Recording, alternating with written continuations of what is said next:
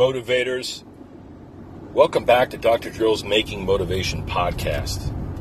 Listen, this is all about what does it mean to make motivation? We want to excite you, we want to make you think.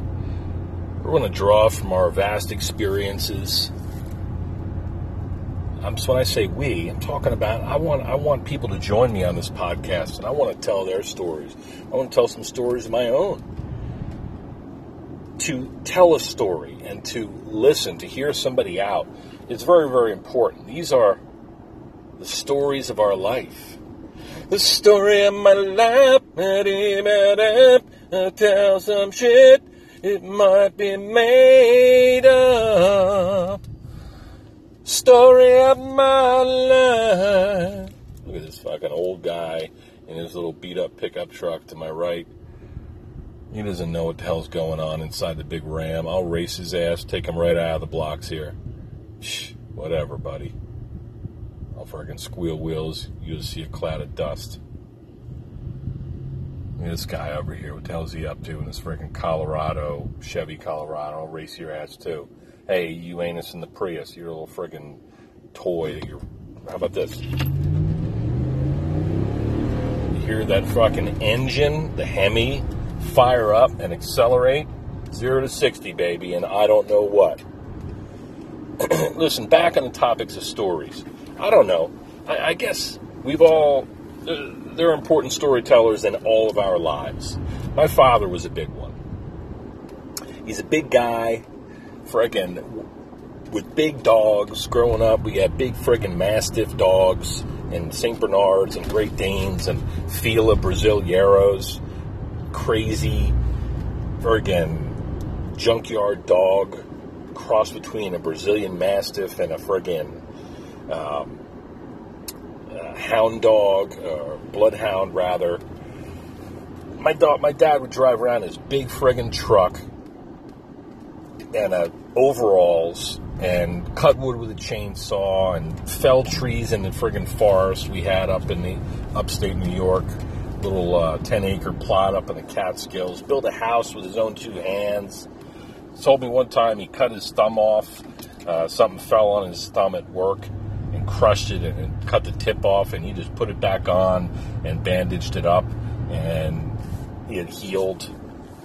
You know, my dad, my dad was a lineman for 35 years of his life. So he's one of these guys that drive around the big trucks, called a bucket truck, right? Big crazy truck uh, with all kinds of devices hanging off of it, pails with different uh, types of tools, and loops of spools of wire and shit on the back. Big bucket truck, so they show up to a telephone pole if they didn't climb it with hooks that they'd attach to their legs and climb up with their with their belt shimmy up like old day in the old days. They'd have a bucket and they one guy would operate that shit and then the other guy would go to the top and deal with high voltage. Sometimes they work on those big super duper power lines.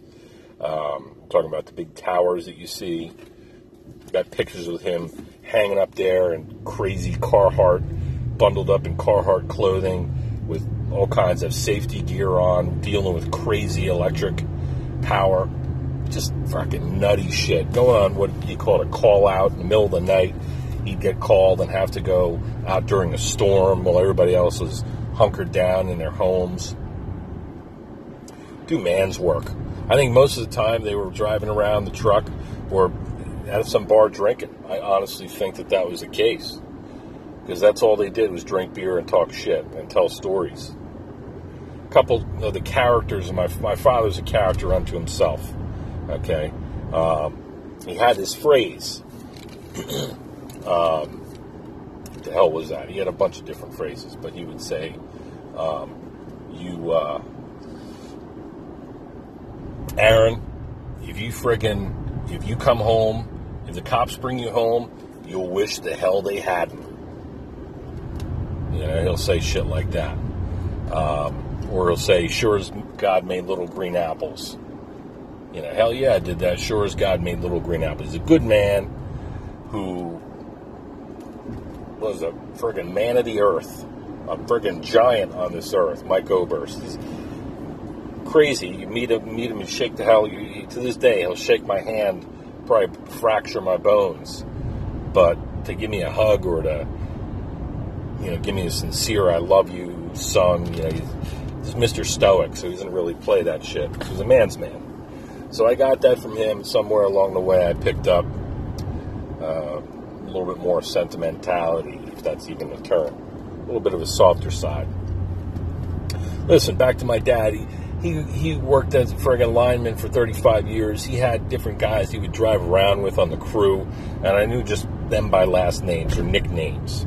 Okay, there's a guy that he's the forerunner in terms of stories are concerned. You know, his name was Asbury Brown, and I don't know what when I say Asbury Brown, I think I always envisioned him as a big black guy. Apparently, he was not. He was a big, strapping white guy. My dad described described him as a hillbilly man. Uh, a few words. He would, but he'd kick your ass. He didn't want to mess with Asbury Brown. He could fix anything. He was a United States Marine. His his dad was. His friggin' wife was. Everybody in his family was a badass special ops Vietnam vet, ass kicker drink a case of beer in a sitting, like a Andre the Giant sort of guy, right? And you didn't want to mess with Asbury Brown. One time they were at a diner in the middle of the night. They're on a call out. He just finished up some crazy job under the elements with friggin' high voltage. And they were sitting in this booth in the diner, and Asbury almost had a booth for himself. You know, so he had to take up one side himself. This guy came by with headphones on. He was listening to his music and he was bebopping down the, the uh, aisle, and he passes Asbury's booth, and he, he just took a freaking French fry off of Asbury's plate, and without flinching, Asbury Brown grabbed a fork, slammed his hand down on the table, grabbed a fork, and backhanded him the guy with the fork, and it hit him right in the forehead, and the dude just passed out right in the aisle. Asbury Brown, he's a friggin' legend. Asbury one time, the guy was so big that you know, little everybody else wanted to get a piece of him and wanted to give him shit or try to fight him. So all these guys decided that they're going to jump him when he came out of the shop. So they jump him, and around the freaking corner comes Asbury Brown with guys hanging off of him like fleas on a dog. I mean, just like one guy on his head, the other guy's hanging off an arm, two guys, guys down low on his legs, and he was just tossing them off like they're nothing. Asbury Brown, one time, a guy was in a little sports car, and he decided to drive to work in the snow in this sports car. He got stuck. Well, Asbury comes out, tries to push him out. He's trying to push him out. The guy threw it in reverse and backed over, up over Asbury Brown. So now the car is on top of him. Asbury just grabbed the bumper and rolled it off of him. Got up, dusted himself off, and went on down the road. You know, just guy was a freaking maniac. Asbury freaking Brown. Final story I'll give you about my father and the uh, telephone company.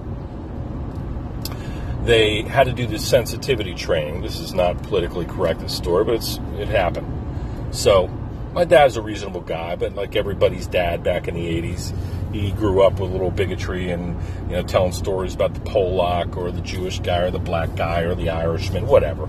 Pretty equal opportunity in terms of making fun of people. And once again, they were tradesmen, so they're always talking shit to one another. Well, there was so much shit talked that the company decided they were going to do a team building exercise and they were going to have um, sensitivity training. So they had to do all these exercises and the final one is they say, you know, listen, some of you guys, we're in New Jersey here. We, there's different, very diverse community. We got guys that work in uh, in every different, you know, different cities and very disparate, very varied the type of people you're going to encounter. So we need to know that you'll deal with the public well. Well, a lot of my dad lived in, in or worked in Lakewood, which is had a very high um, Hasidic Jew community, had a Hasidic Jew community, had a very large Hispanic community, and then on the other side of the tracks in Lakewood, there were people with a lot of money and all this shit. So different, um, different ages, different genders, socioeconomic, yada, yada, yada, race, color, creed. So during this sensitivity training, the guy who was moderating said, Listen, you guys work in different communities. I want you to go ahead and just tell me how you're going to deal with this. Write down one positive thing about uh, the community, the people within the community that you work in. Just think of some encounters you've had and just write something nice about, let's say, for instance, Lakewood. You know, what do you think about this this particular uh, segment of the population? And uh, you know, let's talk about you know this is a big Hasidic Jewish community. Let's talk about Hasidic Jews. And I know some people have had run-ins with these folks. We need to we need to meet them where they're at and make sure that we can if we, if we encounter them, we will have a positive interaction. Uh, my dad and his buddies get together around the water cooler. What, what are you going to say? You know, what's uh, something positive to say?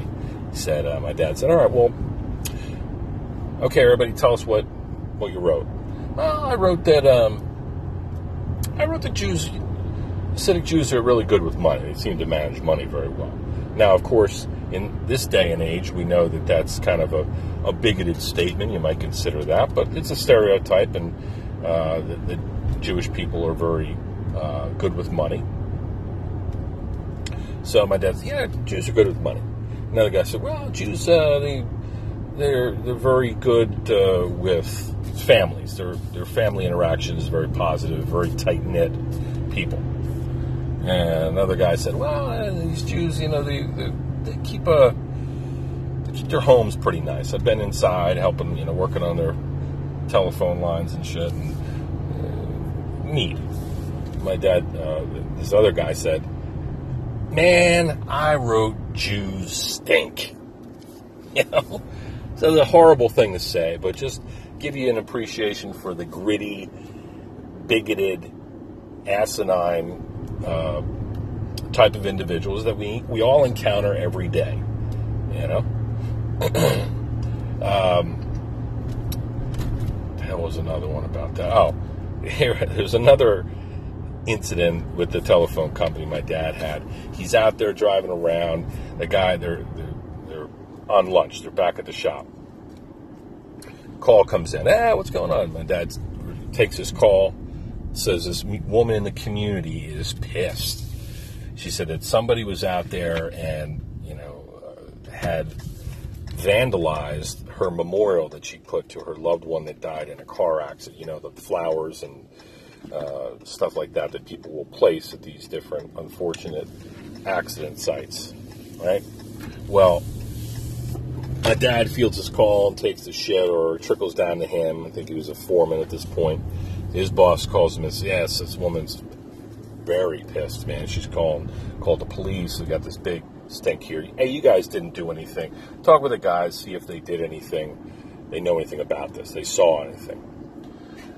And my dad said, "Hey guys, all right, what's going on? Anybody see anything out on Route 539, whatever? There was a memorial that had supposedly been damaged. No, no, I haven't. No, I didn't, I didn't see anything like that, Mike. No, we were out there. We didn't see anything. Next guy. Ah, yeah, yeah. Um, Mike, I, yeah, I don't know nothing about it. Nothing. We, we weren't around that area today. Next guy gets to call him Frank. Frankie. Hey, Frank, you see anything about that? Some woman said she got her memorial vandalized. He goes, Man, I did that. I hate that fucking shit. you know, what a horrible, insensitive thing to do. Uh, but once again, uh, the people that you meet, uh,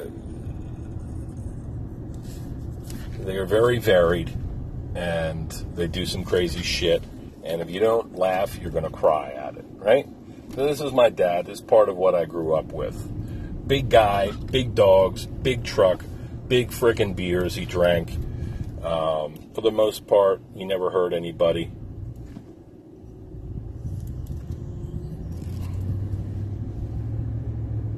But uh, you know, he was a good he was a good man, good man to grow up. This is kind of part of the foundation of storytelling that uh, I was the recipient of, and my grandfather before him, he was also a, um, a big time storyteller. So, Pop Pop Oberst, you know, driving his little friggin' rabbit, uh, Volkswagen Rabbit diesel around North Jersey there. He was a fisherman, an artist, a wood carver. Uh, by trade, he was a letter carrier for the U.S. Postal Service. And he retired from that, and then he would just friggin' fuck around. I don't know, join these clubs and do various things. Interesting guy who drank cream sodas and ate um, liverwurst and gave me a penknife at my every encounter with him and butterscotch lifesavers. You know, I remember one time he told me, Pop Pop Oberst, he told me that he would carry a, ha- so a hatchet in his little rab- diesel rabbit, little tan diesel rabbit. Carry a hatchet, he said, just in case he, he's out and about, he needs to, you know, somebody messes with him, he can protect himself. On another occasion, he said that he, um, he said another good weapon is you take a big, heavy nut, big iron nut, like the size of a silver dollar, and you run some fishing line through it or some string, and so you can whap somebody with it if they mess with you. you know, just envisioning my grandfather um, with his checkered shorts and his big belly and his beard, just a friendly, smiley face to everyone he would meet. Envisioning him hitting somebody with a nut uh, suspended by a piece of string. It was pretty funny. We all have these stories about people. They don't always have to be um, uh, crazy or zany or anything like that, but there are experiences we've had from uh, times throughout our life, and it's. I think it's important to stop and revisit them, and to to consider them when we're living day to day and we're raising our own families and having our own experiences. Man, life is an adventure. And I feel like enjoying these occasions and seeing and living these stories out fully is important because sometime later in your life, that story may be passed down and juggled around to your offspring and their children. And that means that a piece of you lives on that in that story. And so I just think it's important. I try to live my life like that, where I, I'm excited, I'm interested in the doingness of life and enjoying the ride and accumulating these crazy stories and really um, celebrating the, the the people in your life that stick out. You know, it's not always for the best reasons they stick out. Maybe they're a jerk. Maybe they're an asshole. Uh, maybe they always around getting drunk or and doing something foolish, or maybe they say something that offends somebody else. But um, as long as nobody's getting hurt, it spices up a story and allows you to build on that, do a little embellishment. There's nothing quite like that. Embellishing a story and uh, building upon it, making it more powerful. But to the best of my knowledge, everything I just told you is God's honest truth. All right? I'll continue this, try to revisit some of these characters in my life and tell you their stories because I think they're important. Stay motivated.